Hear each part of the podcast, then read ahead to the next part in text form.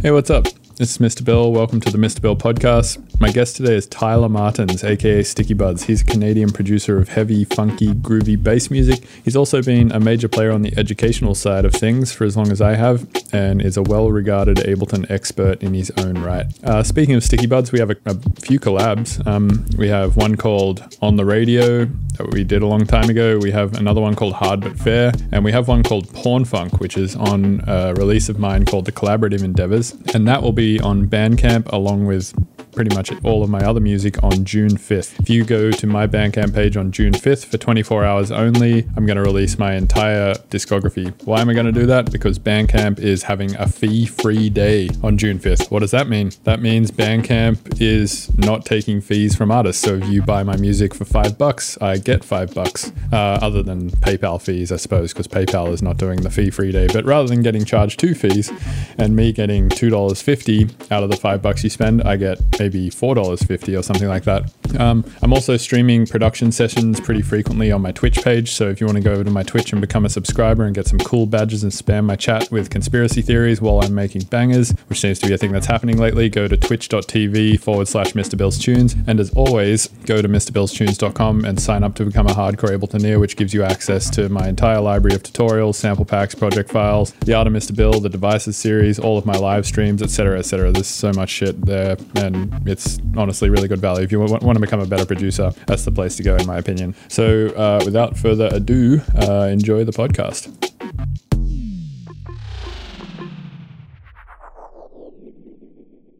Hey, you're listening to the Mr. Bill podcast. Hey, you're listening to the Mr. Bill podcast. Hey, you are listening to the Mr. Bill podcast. Hey, you're listening to the Mr. Bill podcast. Hey, you're listening to the Mr. Bill podcast. Hey, you're listening to the Mr. Bill podcast. Hey, you're listening to the Mr. Bill podcast. Hey, you're listening to the Mr. Bill podcast. Hey, you're listening to the Mr. Bill podcast. Hey, you got, hey, you got listening to the Mr. Hey, you're listening to the Mr. Bill podcast.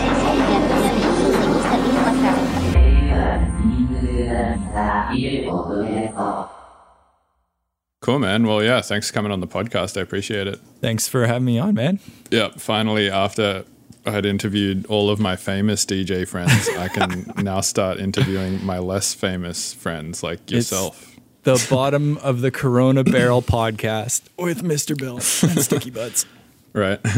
um, yeah, so I, I don't know. I didn't want to do these online for a long ass time, which is why I hadn't asked you to do it because I hadn't been to Calgary or you hadn't been to anywhere I was um, for a long time. Uh, but generally, I was sort of like setting a hard rule when I started this podcast of only doing them in person. I think you get like you get a better interaction, don't you, when uh, you're kind of face to face. I think it changes the how the interview goes. For sure, yeah. I mean, body language is a huge, huge thing, right? Like um, knowing when the other person wants to talk because you can see them trying to jump in with a point or something like that, or um, I don't know, just like hanging out with someone is more fun as well than chatting online. And and also like chatting online just comes with technical issues too. Like I was doing a podcast with Adam Neely yesterday or the day before, and like my router just was having crazy issues that day, and the call completely dropped for like ten minutes in the middle of it. And then when like we jumped back into the call, um, it was like difficult to get back to where we were, kind of thing. Yeah, no, that would be annoying for sure. I think everyone's at the mercy of uh, technical limitations right now since everyone's doing things online and streaming, and yeah, we're all finding the weak points. Yeah. Um, I think it's great though that like streaming has become so prevalent. I always thought it was like a sick medium and, and I really I mean I don't know if it's I don't think it's that great of a medium actually for DJ sets. I feel like they should be also reserved for um, well, I don't know. I think there's like two two kind of DJ sets that I like. I like really produced ones, like your Shambhala mixes or like Subtronics now that's what I call rhythm mixes or whatever. Yeah, Or I like going to a club and seeing it live because then it's like the full body like experience of being in front of a sound system and sharing that same experience with hundreds of other people. I think that's also fun. And then the the reason I like the produced ones is because it's kind of like you're seeing this huge snapshot of what that that producer thinks is their ideal DJ set, and you can you know if if they've spent like hundreds of hours mixing it in Ableton and like producing all the transitions really cleanly and all of that kind of stuff. I think it's just nice to sort of hear like the top what what they would consider like a top tier flawless set or whatever, and also hear all of their influences and stuff at the same time. Um, yeah. Have you? Did you have a chance? Did you see what I've been doing online with my stream? Yeah, I saw like you you were doing um a DJ set with like some green screeny background or something. Yeah, but I mean, like on top of that, like kind of more the the ethos of it is that it's a variety show, and I'm not just trying to like play a banging set. It's more of like it's actually been something I've wanted to do for a long time. I used to work for radio stations back in the day, but uh, I wanted to make like a, a radio show, but I'm, I'm calling it a, a variety show since we're doing it on Twitch and stuff. But showcasing music, talking about music, and I'm still doing some of the like very highly produced like i hired a bunch of voice actors. I made like the radio stingers and kind of like the classic ways of of doing a show. And then like doing like some cool complicated mixes like i usually would but breaking it up into you know different sections and genres and being a bit more relaxed. And yeah i think it's a it's a fun format that i'm really stoked on right now instead of trying to just to make like the most amazing set because i'm doing it weekly now and i'm really going for it. Um, yeah, it's like a bit more of a fun way to kind of like talk about music and a bit more of an education and showcase and, and like bigging up producers and showing people music that they might not know and like all the the weekly promos and stuff like that. Yeah, that kind of stuff I think is great. Like, I mean, that that's sh- you know, you're taking the streaming platform and using it in a different way than you would just a DJ set at a club, right? Like, Yeah. and that's that's what I I've been enjoying about the streaming thing is you see a lot of people take this new format and this new sort of platform that they're maybe not so used to and like using it in their own way. Because I don't you know DJing in a club has been around for a while like you know 20 or 30 years. So that format like there's a lot that's been tried and tested in the in the club format right? And it's like we've whittled it down to sort of what works which is Yeah. playing music through a big sound system and that's kind of you know, getting on the mic every now and then or something like that. But with streaming it's like we don't really know what what the potentials are there and like what can work and what can be like you know what, what that f- format is best for but yeah it's cool to see people doing all sorts of shit with it like I know. It sounds like what you're doing is, is somewhat maybe similar to I don't know, like the Hospital Records podcast or the Noisia podcast or something, right? yeah, like Noisy is definitely showcasing people and stuff, and and then I've really gone, um, you know, I've put a lot of effort in the design of it, and like you know, invested in having good cameras and my uh, artists and animators. Like I've animated background moving scenes, like different scenes, and you know, I've actually put quite a bit of work into the production of it, and I didn't want to start it until it looked amazing. Uh, but th- that's usually how I go with when I present myself to uh, the world, like with mixes and things like that. You know, I'm I'm always making sure I'm putting forth the best things possible. Yeah, I always find it like cool that you uh, like don't mind investing into things. It seems like um like every time you've put out an album or put out like a mix or something like that, you don't mind like paying a bunch of people to do voiceover shout outs and like you know paying people to you know, do little bits and pieces for you. So like the jobs that maybe you can't do or aren't like specifically skilled at, like you pay the the people who are like the best at doing that or whatever to to do it. I'm always Totally. I don't know. I'm always like, fuck. Do I really want to invest like fifty bucks into this mix or whatever? like, uh, even to me, like that amount of money to invest into a, to a mix or a podcast or something is just like, ah, I don't know if it's worth it. I think it just makes your life so much easier. Like like to do this, um, uh, to do the the Twitch show and the streaming show. I mean, I had to learn so many new things, like how to set up cameras, how to like what cameras to even buy, like what frame rates are, how to set up green screens in OBS, and then like I had my VJ packs of animations that um, my designer had done for me that I was using for shows, and then like I learned that they could go into Streamlabs and OBS, and they looked amazing. But then I'm realizing that like you know I'm on all Macs and everything, and Macs aren't very good for doing visual graphic related things. So like my computer's getting all screwed, and I'm then I'm having to like invest in like learning about eGPUs so that I can run these things, and then I'm like building these scenes with my designer and having him like I have all these different pieces and characters and things that we made, um, but I'm having him merge them all into sets. So basically, Streamlabs is only playing one visual piece instead of like five or six different things, which is really bogging the computer down. So it's just a huge learning curve. But I mean, for me to try and do all of that by myself, like trying to do animations and art, it's just like completely impossible. And it's just, it really takes a load off of you to find people to work with that you gel with. Cause man, there's so many skill sets. It's, it's impossible to do it all. So like, I love investing, you know, my, my capital would you know it doesn't have to be a ton too it's just like really takes the load off you to get help you know you can't do everything by yourself Yeah, for sure. It's also like um, you're investing in saving your time a little bit as well, right? Like, that's exactly it yeah, uh, yeah. I don't know. I'm always like, a, I'm such a time waster. I feel like I'm always like, oh yeah, I'll learn how to do this thing in Blender or whatever, and then it's like three weeks later, and I'm like, oh man, I haven't made any music. But I mean, you you invest in like your your management, you know, to sort out your gigs and like those sort of things, right? Because that's not worth your time, and you have Yeah. someone who's better at those things, and you're happy to pay them to take care of them for you. Yeah, totally. And also people who seem to be like passionate about those things. Um, like some people don't mind jumping in a spreadsheet and doing formulas and making phone calls and sending emails and shit. Totally. And then other other people are like the thought of doing so just like rids their body with fucking cold sweats and anxiety, you know. You get yeah, and when you're working with passionate people and they're passionate about whatever they're passionate about, you just get such a better product, you know, because they've spent their life learning whatever they're good at. Right, right.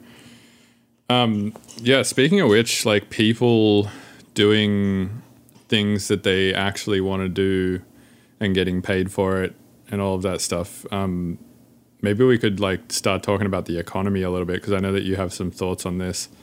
Sure.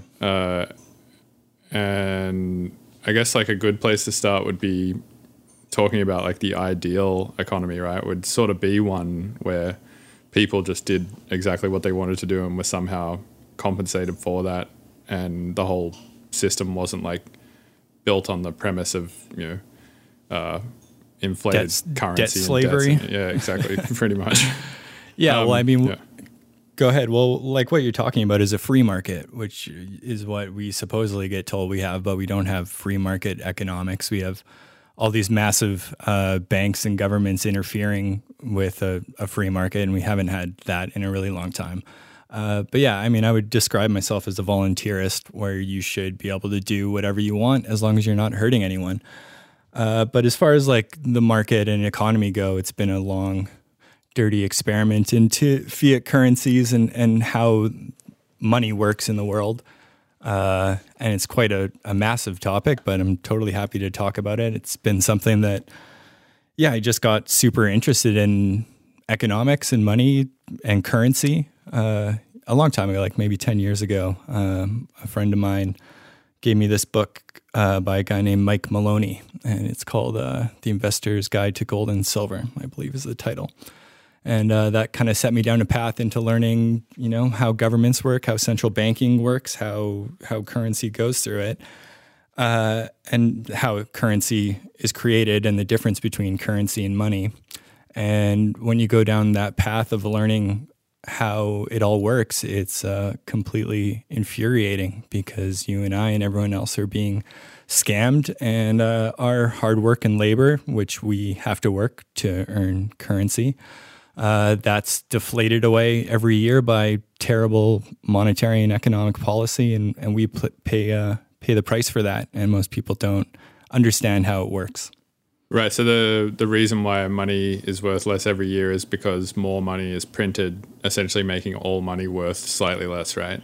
Yeah, yeah. So they devalue, devalue the currency by printing more of it, and uh, you know, you and I don't have the luxury of having a printing press in our basement, but uh, the U.S. government does, the ECB in Europe does, you know, Bank of Japan, all the central banks have uh, their own printing presses to keep deficit spending going. They can keep paying for wars. They can keep paying themselves a million dollars a year to waste time. And uh, yeah, you know, it's like it's a it's a financial apartheid is a, a funny ex- well it's not funny but it's uh, quite the expression that Max Keiser talks about who's one of my more favorite uh, exuberant economists uh, slash news celebrities that i watch and yeah no it's, it's pretty terrible but and i and i really don't see people investing the time to learn about it which is unfortunate because i see I see a lot of people fighting about things right now. Like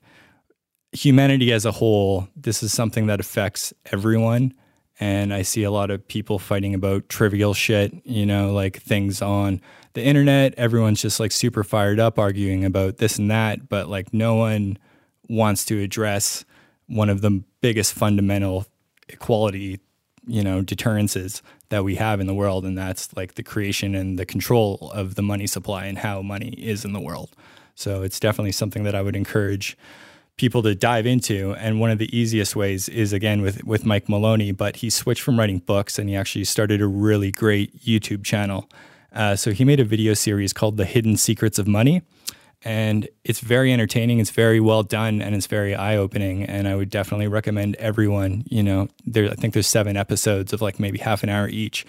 But man, that is such a worthy investment of your time. Uh, I definitely would recommend people check that out. Right. Uh, so, what what do you think it is that if somebody invested, say, I don't know, however much time it is to read one of his books or watch one of these uh, YouTube series, like what's the end? You invest your time. What's the end result of investing your time into that, other than just being more educated on sort of what's going on with money in the world? Yeah, well, the education is the point. You know, that's going to change how you live your life. You know, maybe you're going to value your time a bit more and realize that maybe like uh, all the effort that you put into earning currency and stuff isn't well spent on like a high time preference where it's like buying flashy shoes or like an eighty thousand dollars sports car or or whatever like or like a bunch of junk food or whoever knows but like allocating your capital to savings or growing a business or having uh, low time preference things where it's like you're looking at like the bigger scheme of things in the world and like looking way down the road rather than like looking for satisfaction in like the immediate areas. Um, and yeah and like trying to avoid debt you know debt is such a huge one and we are sold debt at every opportunity and that's how uh, the banks and the governments and uh, the corporations control you. They want you to be in debt. They want you to have to make those car and mortgage payments and super high interest credit card payments. And the poorer you are, uh, the worse off you, of a deal you get. So the the poorest people in society have to go to like payday lenders and stuff, who could have like when you look at the annualized percentage rates are like hundreds and thousands of percent of interest. And then you look at, uh, you know, you or I who are, have a, a normal credit card and something, it's like between 18 and 25% interest. But banks and the rich borrow at 1% interest or 2% interest. You're a hedge fund manager or you're just someone with like a massive amount of capital, you get opportunities to get uh, basically free money. Now, interest rates are so low that you can just get money willy nilly and uh, buy houses, buy um, businesses, investments, whatever you want. Uh, so the richer you are, the more opportunity you have to exploit the system. Uh, and that's actually called the Cantillon effect, which is another thing that people should look into. And, th- and that's how equality spreads. And this is what we need to work towards changing. Right. It also seems like um, with credit card stuff and like loans and all of that sort of shit, they almost like make it super fucking complicated just to make it sort of not possible for a lot of people to deal with it. It's the same with contracts, right? Like it, they just put layers of abstraction in a contract. I feel like, for instance, um, and there's a few. I mean, there's a few reasons why you would do this, but my, the general contract you get, or the general contract that I see for, say, like a show or something, or like I don't know, making music for a film or just something like that. It'll start off by sort of saying, "All right, this person, like me, is now known as the artist, and then this person here is now known as the house, and this person here now is now known as the gum, the Monopoly gumboot or whatever. Like it's, it just starts sort of uh, labeling people as things, and then when you're sort of halfway through the contract, it's like the house pays the Monopoly gumboot to the artist one percent of the, and and like there's just like this. I mean, language is already a layer of abstraction between what it is I'm trying to tell you right now and you, me telling you, right? Like the language itself is an abstraction. But then it's just like they're putting another abstraction in the language itself. But it's And- done on purpose, though, right? Like, well, there's two know- two reasons I think they that it's done. One is uh, because then you could just take any boilerplate contract, change a few names at the top, and then the rest makes sense. And you don't have to go change like 50 names in the contract. Um, although at this point, that doesn't even make sense because I mean, there's digital shit. Totally. Like you could just change one name at the top and just tell it to format all the other names the same. Um, the other reason is just because they then they're designing it in such a way that you can't do it by yourself. Like you have to hire their Yeah. other lawyer friend who plays golf with them on the weekends. Totally. I mean, yeah, you're supposed to be anything complicated like that. They want you to be kept in the dark, so you need help, and then so you also can't do it for yourself. But you know, And they also, want it to be. Oh, sorry, go on. I was just going to say they want it to be complicated. I mean, and, and it's the exact same thing with you know how you went to this tangent is like that's why uh, bank contracts and credit card contracts and loans and mortgages and everything it's supposed to be super complicated. That's why we're not really taught that early in school. You know how contracts or taxes or money or or currency works. You know, it's we're supposed to be just happy little tax cattle buying and spending, and uh, you know they're happy when we stay in that bubble. They don't want us to understand behind the scenes. Right. So what, do, what like what do you think is the potential outcome for everybody sort of being the, the tax cattle and the the government sort of just inflating money in the way that they are and you know everybody just sort of accruing all this debt and stuff like what what's the end game for something like that? Uh, well, most uh, you know, like Austrian style economists and people who study believe we'll be heading. There's, I guess, a couple different scenarios. One definitely would be like a Weimar style hyperinflation, like what happened in uh, 1929, I believe, in Germany after World War One, uh, and what's happening in like Venezuela right now and other places around the world. And so, like a, a hyperinflation is just basically when uh, every day things are getting so much more expensive uh, because they just continue to inflate and create uh, currency. So like you're bringing like in in Weimar and, Venezuela, uh, they're bringing wheel, wheelbarrows full of paper money to buy a loaf of bread. You know, so this week bread costs hundred bucks, and next week bread costs thousand dollars. So that's a, a a hyperinflation event. So Wait, that's actually happening in Venezuela? Oh yeah, totally. There's uh, there's pictures of the the streets of Venezuela are just lined with money because it's w- literally worthless. Um, Holy shit. And yeah, no, that that's been happening for over a year. I think um, the uh, Wait, what I remem- what what is um what has their government done that's been so silly that it's made their money so worthless? uh, a lot of people would say socialism. Okay. So uh, it's just mismanagement of government and currency. So like the the main problem that we have is that governments and financial institutions can collude together. We don't have a free market currency, uh, and we have collusion, and we have all this shady shit of people at the top working together to enrich themselves and keep uh, keep the standard that they have control of the money first. And so, yeah, so it's just like there's too much currency. And then, like, that main problem all these smaller countries are having right now is that they're going up against the US dollar. And the US dollar is the world reserve currency. That's what oil is bought and traded for the majority of the time up until recently, when some of the bigger countries have now started to uh, transact in their own currencies, like Russia and China. But uh, so it was called the petrodollar, the, the US global reserve currency. But so, um, yeah, like their Venezuela's dollar has been massively devalued uh, against the US dollar. And that's happening everywhere in the world right now to every single currency. So every currency in the world has now lost, especially in these last uh, few months since uh, COVID started and uh, the governments really all started turning out the printing press. Uh, like the Canadian dollar's down like it was down like 10 15% and same with the Australian dollar. And then like these other countries like Venezuela and Brazil and Argentina and the smaller emerging markets are just been destroyed. But Venezuela was doing terrible uh, a long time ago before this. Right.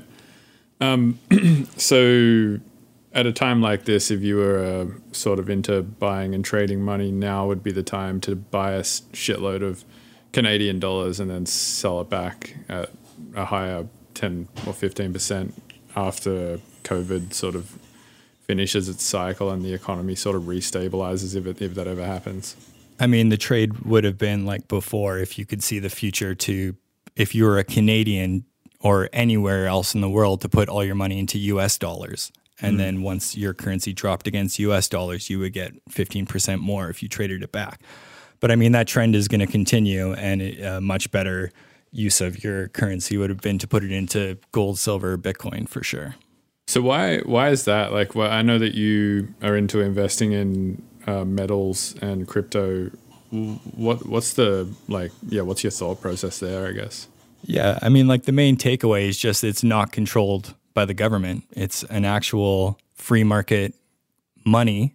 Um, and, I, and I guess like the main difference between currency and money is that money retains its value over time. So going back to uh, you know the Romans and like gold and silver for one have been used for as money for five thousand years. So going back to when the Romans like one gold whatever denomination I can't remember what it was called, but one we'll just say an ounce an ounce of gold bought you a really nice toga with like the nice trim and like really fancy flash toga. And then, you know, come to today's time, one ounce of gold will buy you a very nice suit. So, like an ounce of gold in Canadian terms is at an all time high right now. It's around $2,600, $2,700 uh, with the premiums. And I think in American dollars, uh, 1700 but over time, the point being that that gold has kept its purchasing power for you know five thousand years since it back when the Egyptians you know started trading uh, in gold and silver. Right. Um, The, Yeah. the the thing the thing with crypto though, um, like I don't know much about gold and silver, but but I feel like crypto is not what you're saying it is. Like, um, for instance, in terms of uh, it being not controlled by a government and it being like anonymous and, and all of the things that people say that it is or is supposed to be, I feel like it's not. So, for instance, the reason I think this um, is because if you like make a transaction on the blockchain, as far as I know, it is actually possible to follow it back and figure out where that transaction came from. And then also in, in terms of like who controls it, I feel like there's these big mining farms like in China, and then I think like, you know, there's people like Roger Ver and stuff like that who just own large, large amounts of Bitcoin and other coins. And essentially if they own the most they kind of have the biggest market share. And i just i don't think crypto like solves the problem of human greed. And i feel like i've seen that happening still in the in the crypt, crypto community. And then in, on top of that um, it's just not as safe. Like for instance if you have a credit card it's insured right? Like if, if I, i've made transactions before to companies who then haven't come good on their end of the deal like you know buying I don't know, a piece of software or something, and then I don't get sent the piece of software or the piece of software doesn't work, and then I go like, all right, well, I want a re- refund, and then the company's like, no, fuck you, I'm not giving you a refund. So then I just hit up my credit card company and be like, hey, this is an unauthorized transaction, or the transaction was not as described, and then they just refund me, I guess, because they, I don't know, somehow have the ability to do that. I'm not really sure how that works, but crypto for sure does not have that. So like, there's a few things that I think are sort of broken with it still, but I hope get figured out eventually. Okay, so first of all, crypto is bullshit. Um, the 99, you know, I mean, I'll just say, I think everything except Bitcoin is garbage.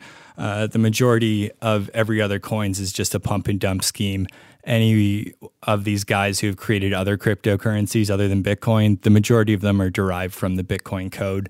You talk about Roger Ver, who created Bitcoin Cash, same thing with Bitcoin SV, and there's all these different things of people trying to sucker you out of your money to make themselves richer. Uh, Bitcoin by far has the largest code base, the largest amount of developers. You know, the smartest people in the world are working on this. Uh, I wouldn't put any capital into anything else other than Bitcoin. It has the strongest computer network in the world. Uh, to go over like the mining point, yeah, for sure. It was heavily centralized in China, but that's now diversifying. Like um, I believe Peter Thiel, I, I think he was one of the founders of eBay. Uh, he's making a five hundred million dollar mining farm in Texas right now. Like bas- basically, it's going to work, and it's already diversified. But like, but then doesn't Peter Thiel then just sort of you know then he's like the the centralizer of of the coins? No. So all he has is a large amount of mining power to solve these cryptographic problems that happen every 10 minutes. So he's going to have more computer hashing power than the average person, meaning he'll get more bitcoins than the average person as the the reward. Because when you solve these uh, cryptographic problems, these blocks, you're rewarded with Bitcoin. That's how new Bitcoin are created. So you can't just uh, print them willy nilly like we our governments do with the U.S. or Canadian dollar or insert fiat currency here. So there's scarcity, which is one of the main important things to realize that this is actually a money that is created due to math at a fixed outcome and there's ever only ever going to be 21 million bitcoins there'll never be more than that with Bitcoin, you know, and and you can take the Bitcoin code and you can make Mr. Bill coin and you can make it have a forever limited supply, but no one's going to value it because it doesn't hold these properties of what money is. Um, so you said, uh, you know, talking about if you have a whole bunch of Bitcoin or something, that makes you like basically we call them whales, and you can manipulate the market. And yeah, that is happening for sure. Uh, you know, human greed is always going to be something, but it's actually used to the benefit because people who are speculating to try and make money and control the market buy and hold these coins and invest in the infrastructure, invest in the code base, and you know, there's there's the a few sides of it, but there's the people who are just in it just to make more U.S. dollars, you know, uh, and then there's the people who see the big picture, who want a money that's free of government control, free of you know uh, terrible policies that create inequality, and they want to get a money that's out of control of the current system. So like, you know, and and here's like a reason why Bitcoin has an advantage over like gold and silver. So like places in like Venezuela and places in Weimar Germany, you know, and places where persecution happens, uh, if your country is going down the shithole and you're trying to leave, well, there's a whole bunch of guys with guns at the border and they're going to search you. And they can already confiscate your bank account. They can already take your gold and silver because they make you go through a metal detector. And whether you got it hidden inside of you or in a briefcase, they're going to find it. Wait, this is if you're trying to leave Germany with gold or silver yeah, or anywhere, or Venezuela, or right now. Um, you know, you can't go over an international border with more than ten thousand dollars of currency or gold or anything. The government has imposed that restriction that if you're caught with anything more than that in value that you don't declare it, they'll take it from you, and that's happened over and over again. So that's just an an arbitrary rule that the government has decided to impose that they don't want you moving with more than ten thousand. Uh, yeah, like what benefit does the government have to to for imposing that rule? Uh, well, they don't. They they want to know where the money is. They want to know where the currency is. They want to know who's walking around who has more than ten thousand dollars. This guy does. Okay, why? Where'd you get that money? You know, you know, it's just like it's a, a, control system. So let me let me make the the point is that Bitcoin you can get on a plane uh, with uh, your private key, a list of twelve or twenty four words basically, um, and have that money with you, you know, and you can move uh, across any border that you want, and no one can take that from you unless you screw up and uh, you know fall for a scam or you know. And this goes to another one of your points uh, about just being responsible for your own money. So a lot of people like having the fact that if you get ripped off, you can call your credit card company and have a transaction um, reversed or blah blah blah things like that you know or pe- lots of people like feeling that they don't have to worry about their currency because it's supposedly in a bank with FDIC insurance and and yeah someone's taking care of it for you until you know the things collapse and there's a bail-in like happened in Cyprus in 2010 or 2009 or something uh, so it was everyone who had more than $100,000 in the bank got, I think, 20 or 30% of uh, their funds taken away, confiscated by the banks and government. Or like in Italy a few years ago when they were having a whole bunch of uh, turmoil, the banks limited it to, uh, I think, like $50 a day you could take out. You know, like you're not actually in control of your money. People think they are until they're not. And then you get a really rude awakening. And uh, that's coming because the governments have just completely lost control the system is so built on debt and free money to all the financial institutions and banks and Wall Street that they can never they can never stop quantitative easing, which is what started after the 2008 collapse. The free money has to go forever, or like the stock market is done. And because since uh, COVID and the bailout packages, the new bailout packages, printed like three or four trillion dollars in new currency that have gone pretty much straight into the markets, and they've given a little bit to us peasants to keep us from rioting in the streets. Uh, but the the return of capital to you and me compared to what Wall Street and the banks have gotten. Again, I don't know what the multiple is 20, 30, 50 to 1 per, I don't know. It's like a, an absolutely insane amount of money that's gone to them. Um, I looking at my notes here, like anonymous. Yeah, so like that's actually one of the main benefits of Bitcoin is that it is a blockchain that's available for everyone to analyze and make sure is real. So it's transparent, which is actually a total plus because right now we can't see the balance sheets of our governments or financial institutions or anything. Uh, that that's not there for us to see, but it's it's there on Bitcoin. And now, whether you're anonymous or not is a different story. That that matters whether you've signed up to a place like Coinbase or any of the on ramp institutions and uh, you know how the laws work and how our governments are regulating it is that you need to sign up with your driver's license and take a picture and blah blah blah. So as soon as you do that, and then they send you coins to your wallet, you know it's basically like they can start tracking you that way. Uh, but there's things being, you know, there's different cryptocurrencies, and this would be a reason why some say others have value uh, that are a bit more elusive in their tracking, where you can't tell where uh, coins are exchanged and who owns what. and It's a bit more hidden. But that technology is also being built out into Bitcoin right now. There's um, Schnorr signatures and Taproot are two things that are being developed right now. Like it's it's a giant system of so many brilliant people, literally like the smartest people in the world. They're leaving banks, they're leaving tech companies, they're leaving uh, government, and uh, they're building the next financial system. And then so it's up to people to educate themselves on why it's important and be a part of that and not just be like, you know, most people just see Bitcoin as being a thing they heard about for a couple weeks when the price was pumping up to $20,000 in 2017. And then they hear that it crashed and then they hear about 50,000 other cryptocurrencies. And most people just write it off as a scam, but there's actually something uh, one of the most important things in human history is happening right now, and that's the development of Bitcoin and it's the development of a sound money. Right. yeah, I'm reading a book at the moment, and one of the big things it talks about is a thing called the growth trap, and it's talking about how like uh, in a lot of society, these systems are built sort of in place. Um, not to like actually add any value to the system, but just to like basically extract money at different points in the system. So, for instance, like banking is s- similar to that, right? It's like it's just somebody getting between like your money and, and you, or you and a deal that you're trying to make, and then they're just sort of middlemaning the whole thing to extract some money from you. And I guess like a lot of um, a lot of companies like that, you know, like a, I read an article a few years ago that was kind of like the middleman as the new sort of guy who's going to make all the money. Sort of like Uber, right, as a middleman. They, they sort of connect people who want to get driven to people who drive.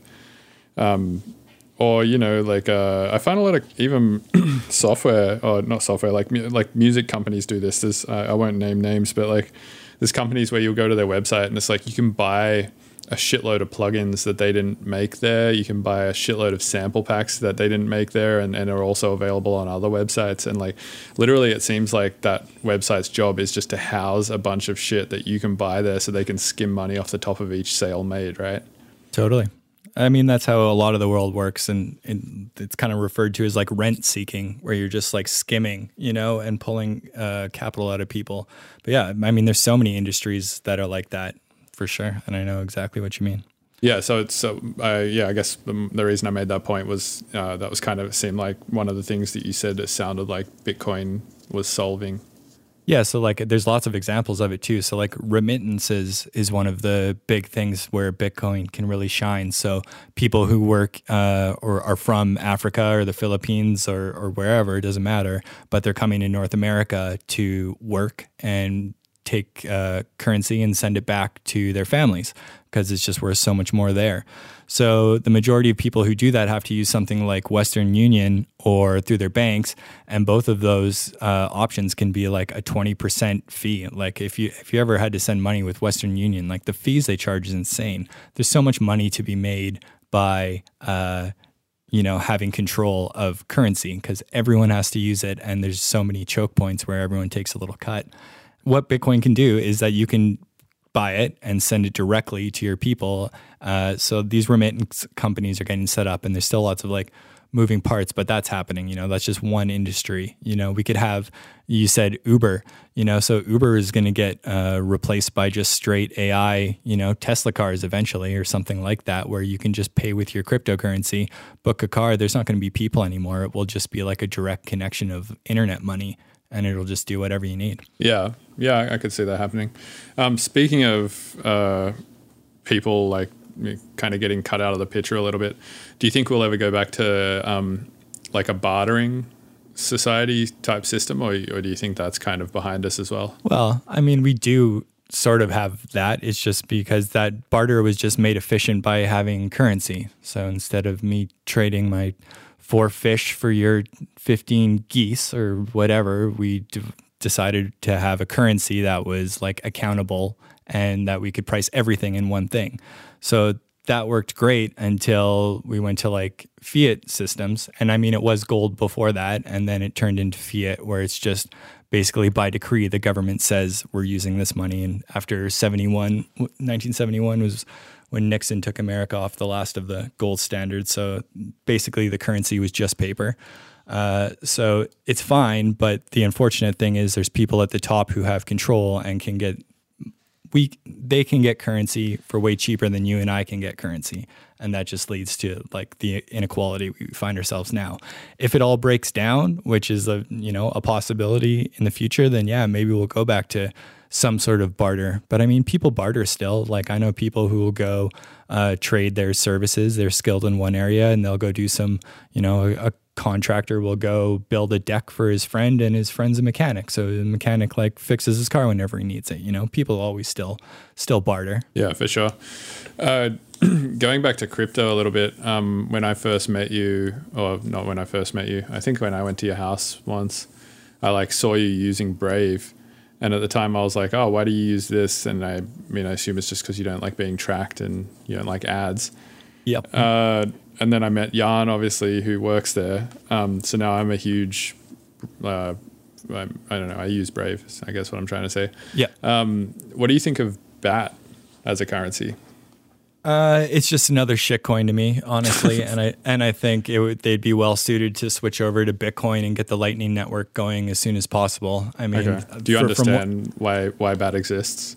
The it's the basic attention token, right? And so like you're supposed to get money if you view their ads and it's basically their own kind of economy, right? Yeah, so I guess the point is that like um you need ads on the internet so people get paid and stuff like that. And if you solve that problem by just blocking all ads, then it kind of like breaks a shitload of the people who like a bunch of people who are supposed to be getting paid then are not getting paid. Um, so I guess yeah, it's just a system in place to sort of fix that. So it's like they show you ads locally, which is safer, and then from watching or seeing those local ads, you then get paid in Brave attention tokens or basic attention tokens or whatever. Yeah, I'm not saying there's anything. I'm not saying that is a, a shit system or anything. I think that's great because people should have the option if they want to watch ads and get you know some monetization from that. Everyone should be able to have that choice for sure.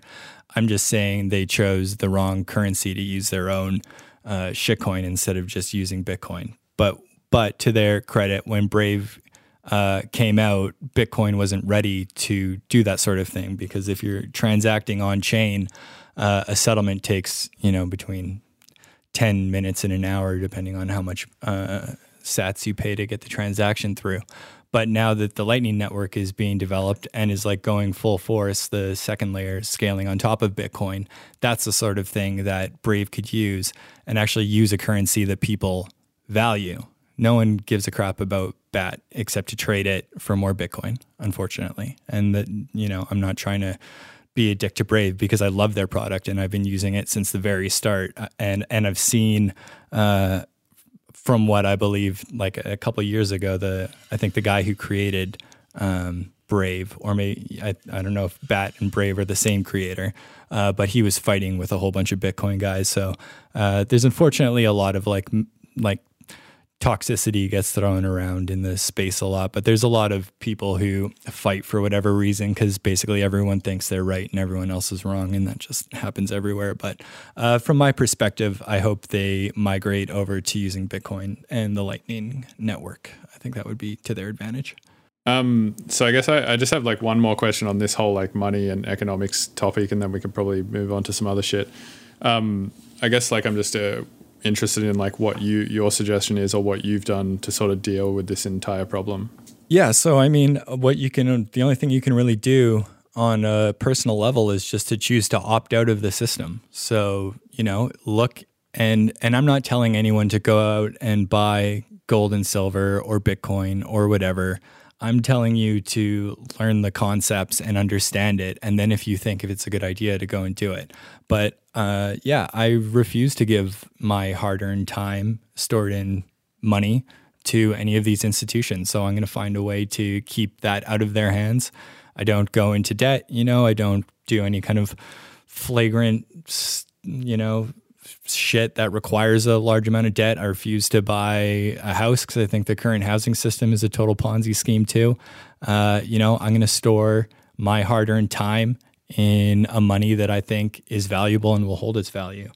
And uh, so I think your personal choices can lead to change because if everyone understands how currency and money work and how they're literally ha- being stolen from through inflation, through terrible government economic policy, uh, you know, then you can, everyone can change the world together. You know, I'm obviously not going to be able to uh, have the government change, but they'll only change when they're forced to. And I mean, if you kind of people talk about game theory, and it's basically just the way that governments are doing, you know, like China and Russia and all these other countries, they're going to stop wanting to deal in US dollars uh, because the, you know, if, if you and I, Bill, were transacting all the time and um, I was selling you goods and you had a printing press at your house just making money every day and you're, you know, you're paying for my labor to come over and paint your walls or you know, whatever, cook you sandwiches, I'd probably get pretty sick of it because I know you're just creating that money under thin air.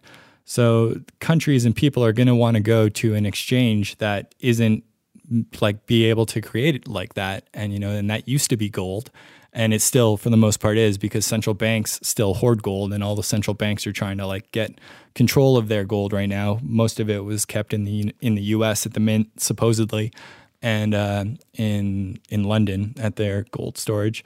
Uh, but countries don't trust each other now. So what's going to happen is that they're uh, i mean it's a pain in the ass if, if so say like whatever uh, china wants a billion dollars in oil from russia and russia's like yeah we don't want the chinese yuan and china doesn't want the ruble. So they want to transact in gold. Well to transact in a billion dollars of gold requires an army air force uh, you know giant planes and guns and all sorts of stuff and you got to fly it across the world. And then once it's there you have to verify that it's not filled with tungsten or something else. So you have to break out these spectrometers and test it and like what a mess. Or what's going to happen is that uh, they'll fight it tooth and nail but they're going to have to transact in bitcoin and when, as soon as like a smaller country or a bigger country, who knows, it could be happening right now. But, uh, you know, it, the world is going to change and it's, we're going to have to move to a sound money. And, you know, I'd put my bet on- that being Bitcoin. They'll try and do it with gold, but it'll, it'll move to Bitcoin. Fair enough. All right, let's hard pivot from uh, monetary systems and economics to uh, music. Sweet. That's cool. that, that that was sweet to talk about. You know, like I I don't think I've ever really gotten to publicly like chat about that. So I think it's sweet that you'd want to go there, Bill. So big up. Oh yeah, no, I know it's something that you're passionate about, and it's something I'm interested about as well. And I think like, um, I mean, I don't think the monetary system and how we trade against each other and all of that kind of stuff is like the biggest issue in the world. I think it's a big issue, but I don't think it's the biggest of issues. But I think the biggest of issues is just like inherent human issues like greed, right? And that's, I mean, I guess I'd I just think of it from less of a practical, what can I do now standpoint, and more of an idealistic, oh, it would be cool if things were like this standpoint. So I think like it's, I don't know, it's something I love talking to you about all the time. Sweet. Yeah. Um, cool. I wanted to talk about uh, like we were talking about sort of DJing and Twitch stuff earlier. Um, and another thing I really like talking to you about is like set preparation and putting together DJ sets. And I know a lot of people listening to this uh, podcast are music producers. Um, and one one I guess issue I have, or not not so much issue, but something I I find to be like the most painful part of my job is putting sets together. Like it seems to be this thing that I've just always had an issue with, and other friends of mine, like even Tipper, um, has also espoused this idea to me. Like he also thinks it's the the one part of his job that that he can't have fun with, and it's always just a giant amount of stress for him or whatever.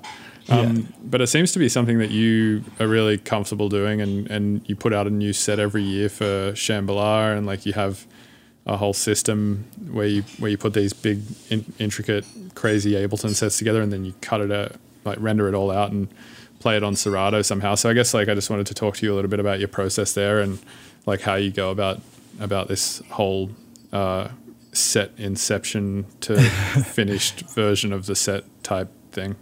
Yeah, nice one. I mean, well, I'll say right off the bat that it's not like a picnic for me too. You know, I sort of dread doing it every year too. I always say that uh, doing my set at, at Shambhala is uh, it's the worst and best time of my life every year, just because it's so you know I put so much uh, pressure on myself to just create the most coolest set I can.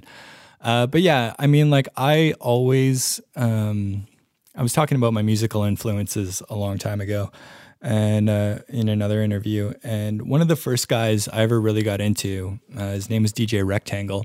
He's from America somewhere, like a really awesome hip hop DJ. And uh, I never knew this, but someone told me in passing one time that he was one of the first DJs to start making multi multi track recording mixes in Pro Tools. And it made a lot of sense hearing that like 10, 15 years later, why I liked him so much. Is because he was one of the first guys where you were listening. And so, so he was like a, a hip hop DJ, but it'd have a, whatever the rap song was, but then the beat would change while the acapella, while the vocal was going. And then like on the new beat that came in, he'd drop another acapella and switch it out. And then it was like this layered approach. And then he'd be like scratching while the tracks are changing underneath. And like it was basically impossible as a human. And this was turntable days back then. Like I'm talking, this is two, 2000, 1999, 1998 something like that. Like Pro Tools was probably just starting. Um, and it was amazing, you know, it was pushing creativity to a level that till that point hadn't been possible. And I didn't think about it back then, but I realize now that's why I liked it so much. And I think that was such a huge influence on me and on what I really like doing with music. Because as soon as I started, which was in, you know, I, I bought myself turntables in 2004 and started teaching myself how to DJ. And then I went to music school that same year and learned how to produce from 2004 to 2006. And I just, I started taking the art of DJing and like merging it with production to make this cool hybrid of like starting to do things that weren't possible at the time. Because when I started, it was still straight vinyl. Um, and then like kind of Serato came out a couple years later and started doing like digital. And I had like, uh, I actually had a Numark CDX too, which was the first digital thing I got. And Tipper loves those. He was one of the first guys I saw. Uh, it was a really cool piece of technology, but unfortunately they were made terribly, and every single one in the world broke. It was uh, it was a giant. It was it was a 12 inch record CD player made by Numark. It's called the Numark CDX, and it had this amazing pitch lock on it, and so and like you could scratch on it, and it was sick. It was so cool. And Tipper used to use them all the time in his sets. I haven't seen him play live in a while, so I'm sure he's not using them anymore. But um, yeah, it was a really cool piece of technology. Um, so like you know, sorry, that's a bit of a sidetrack, but you know, basically, I just loved being able to take different elements and you know it comes down to like stems and instrumentals and acapellas and stems for anyone listening that doesn't know is just pieces of a song the drums the bass the vocal the effects the guitar whatever um, taking elements and like playing full versions and then breaking it down into elements and changing the tempo and bringing in you know, different vocals that are all in the same key. And I mean, you know, harmonic content and mixing harmonically has always been something that I've really found important and something that I've always not enjoyed so much. Like uh, when it's not done, uh, I just find that people, even if they don't uh, know that music is being mixed harmonically and stuff, if you're doing long mixes and running vocals and instrumentals and all these things together, it just makes for a really enjoyable listening experience.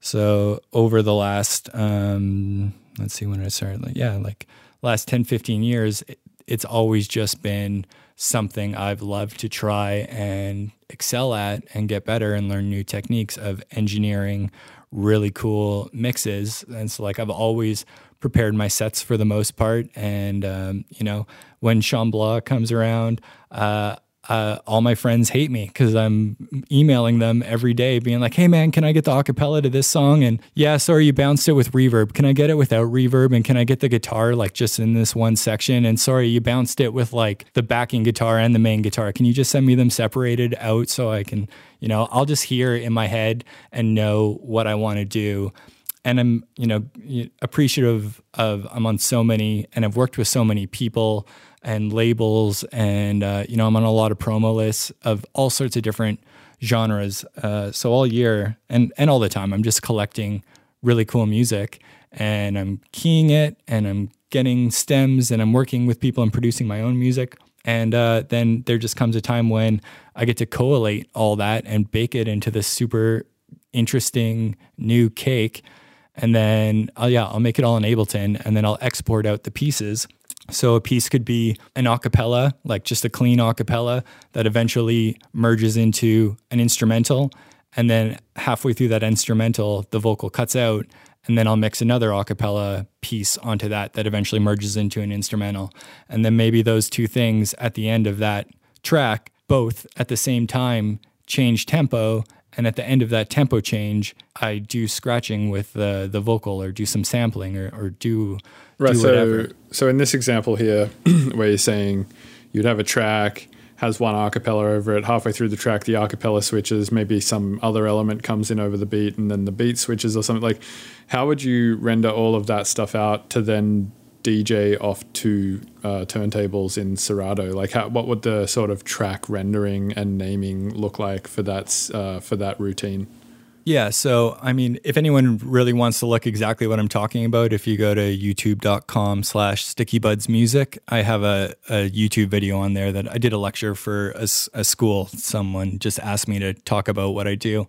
Uh, so there's a Stickybuds Advanced DJ set on my YouTube channel, and you can see exactly what I'm talking about. Uh, but so I make groups. So it's like a huge checkerboard long. I basically engineer an entire set with all the tempo changes and all the edits and changes and stuff. And I'm just making like a really complicated puzzle. And I mean, just because of my own standards and because I like to scratch and stuff, like I want to still mix those pieces. I mean, the actual DJing part of it is the easy fun part. I've done all the hard work, I've done all the selecting, I've done all the editing. I've I've done my best to find the absolute cream of the crop of what I can accomplish with these pieces of music.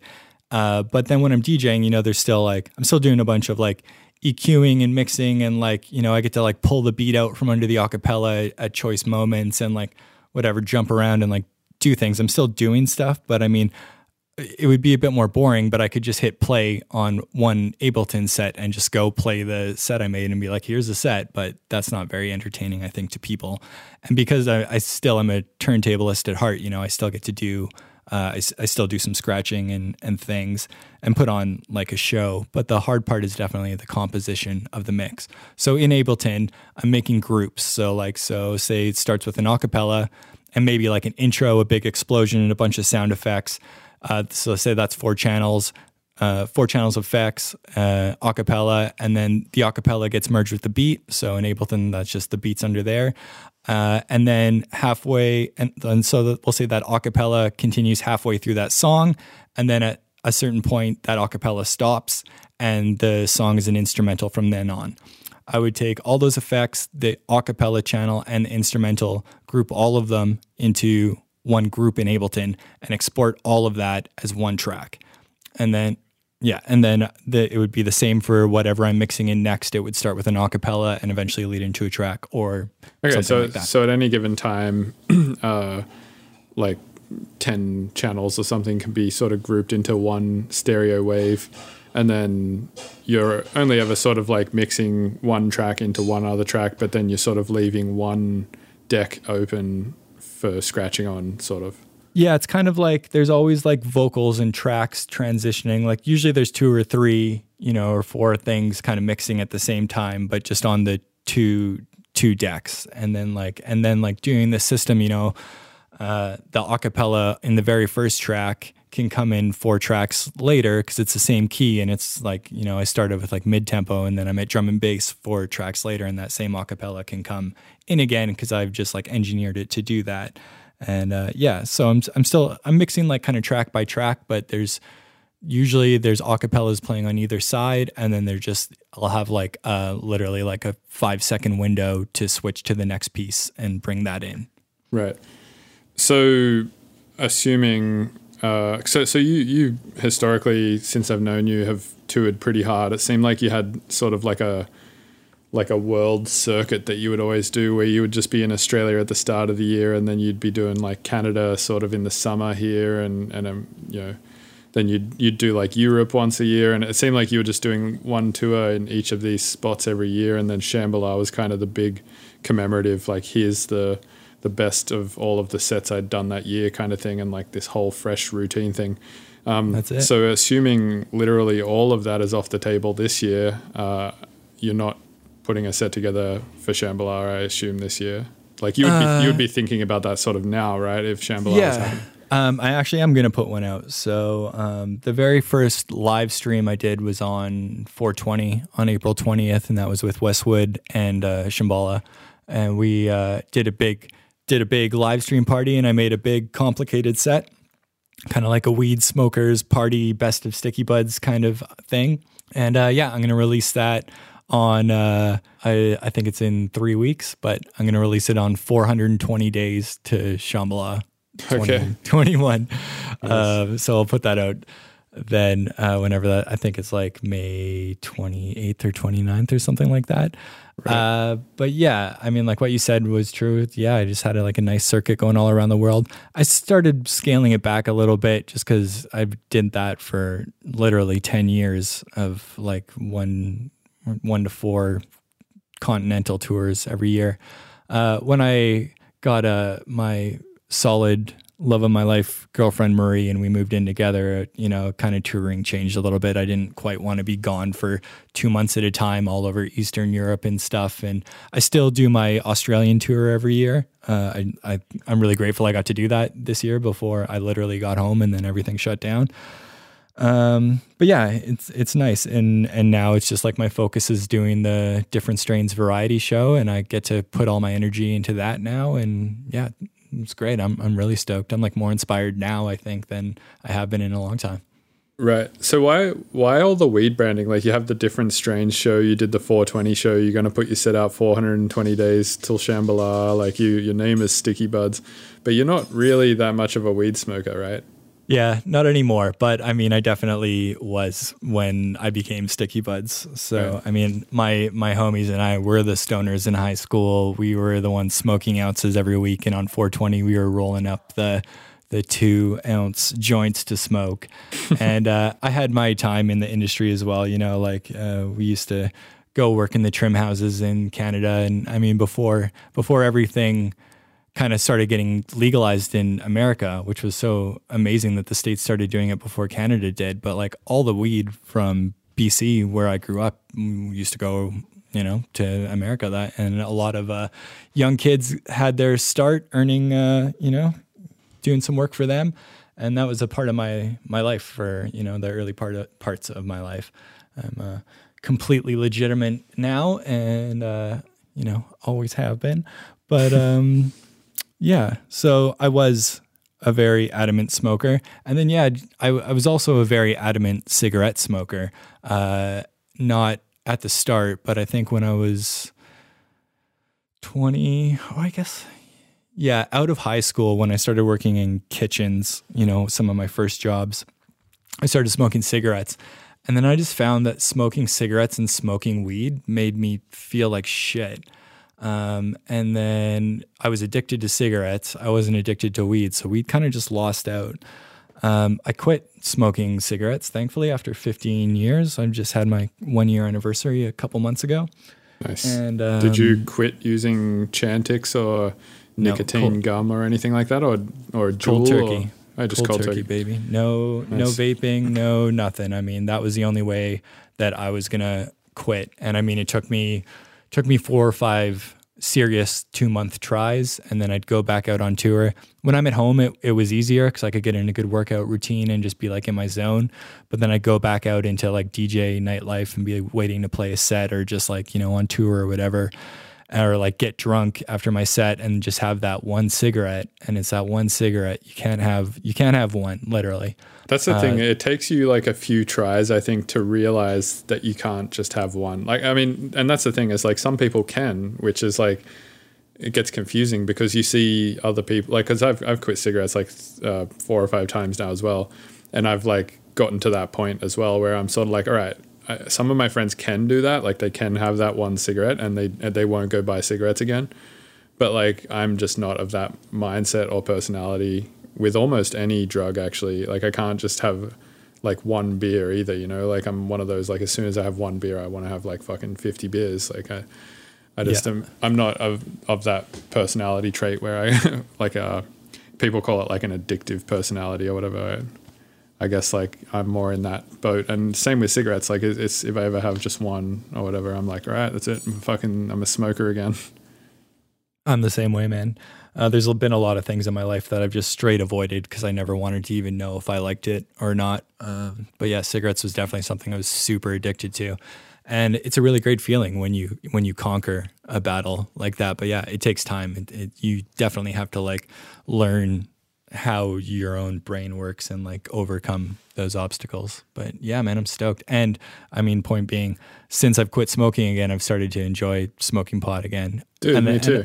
yeah, yeah, and um, I've been taking CBD actually for years now. That was kind of like I, I didn't smoke weed and I didn't really like THC, but I loved the CBD. Just like super relaxed me at night. I'd sleep really well. So I mean, I've been taking CBD tincture for probably like I don't even know six or seven years now, probably. Uh, but now that I stopped smoking, I, I I still don't smoke a ton, but like I don't know, a couple times a week I'll smoke a joint and just chill with Marie and turn the brain off and just like relax. It's nice. Nice. Um, what are you working on musically? Are you doing like any working on like an album, or are you just sort of like concentrating on sets for the for the different strains show, or what's what are you yeah, doing? Yeah, uh, I'm feeling like super inspired right now. So I have two collabs. Uh, Nick from the Funk Hunters and I are doing a tune, and uh, Caleb and I are doing a new tune.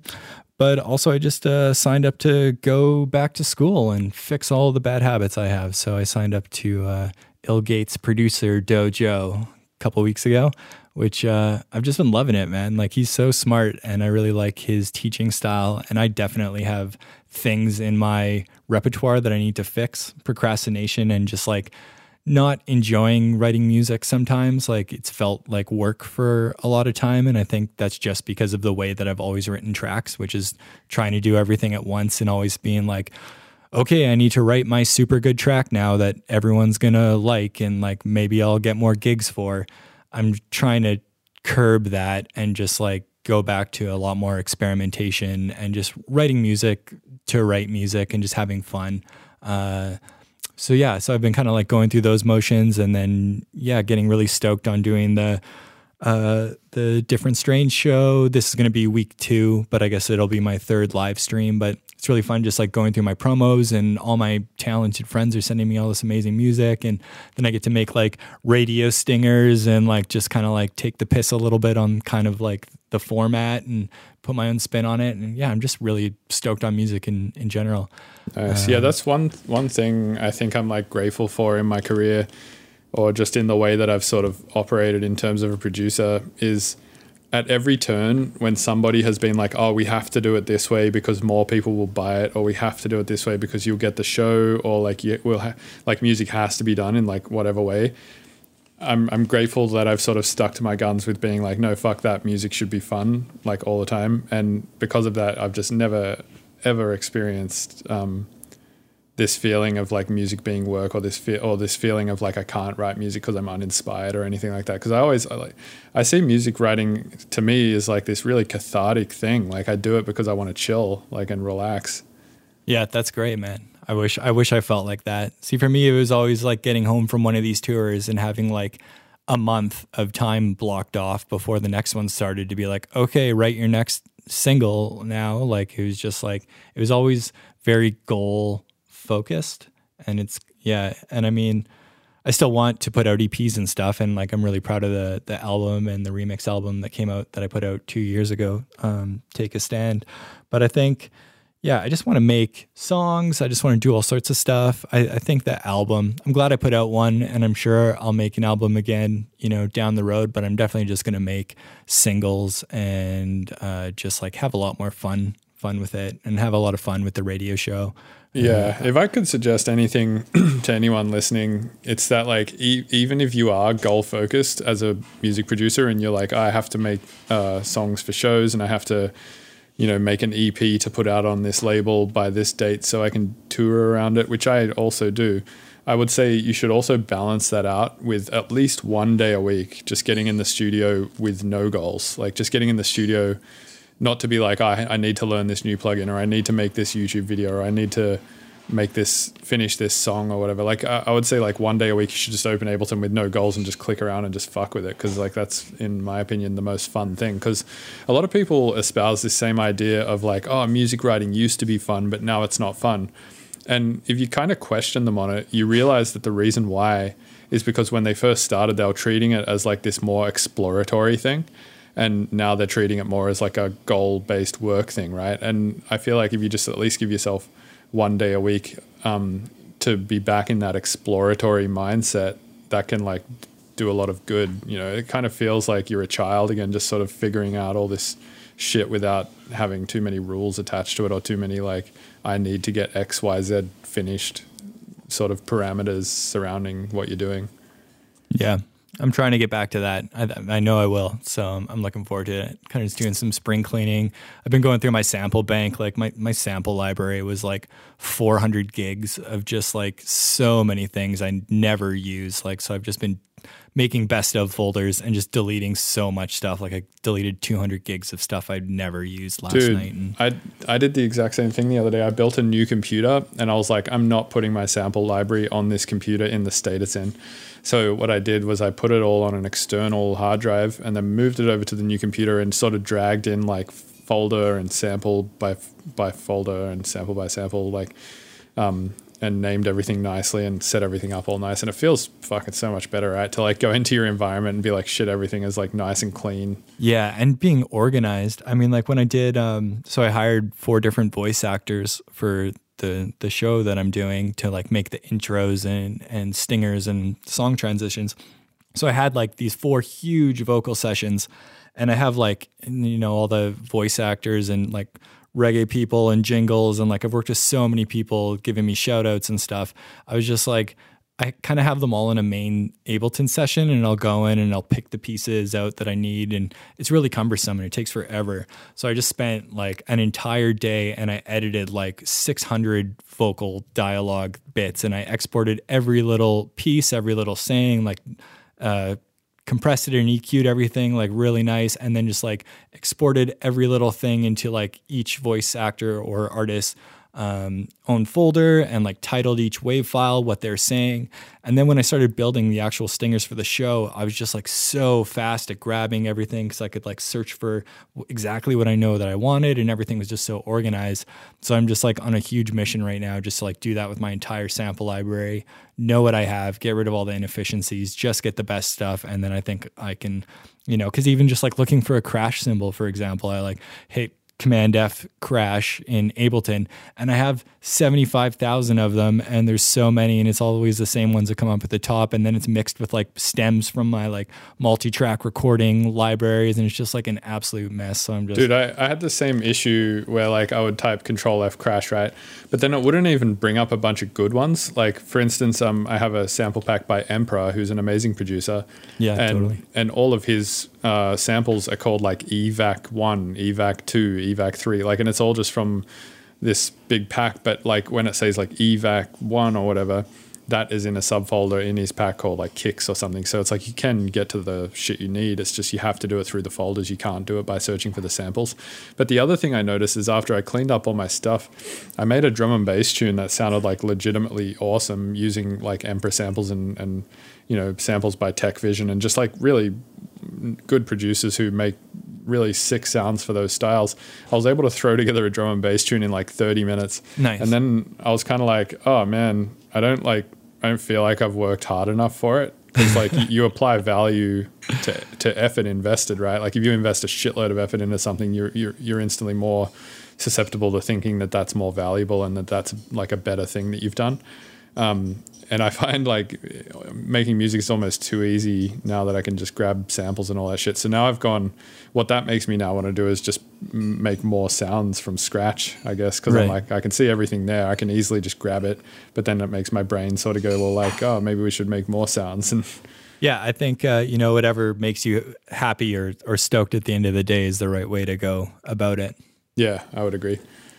Fuck yeah, man. Well, um, yeah, we, should, we could probably wrap up there if if you're comfortable with that. Did you want to mention anything else or talk about anything else? Oh no, man, I'm I'm super stoked. It's been really nice to chat with you, homie, and I'm really happy about everything we covered. You know, two two things that I think are important: economics and having fun with music. Yeah, totally. Well, fuck yeah, man. Uh, thanks for coming on. I appreciate it. Yeah, thanks, homie. I'm proud. I'm proud of you. I'm proud to see you doing this, and uh, I've listened to a bunch of the podcasts. I've always really, really enjoyed them, and I'm stoked to always see you growing and, and kicking ass. We've been friends for a long time. Yeah, man. Like 10, 10 years now or something. Nice. Close, Well, close to. Keep being awesome, homie. Thanks for having me on the show. Yeah, cheers, man. Have a good one. You too. Thank you for listening to the Mr. Bill Podcast. Thank you for listening to the Mr. Bill podcast. Podcast.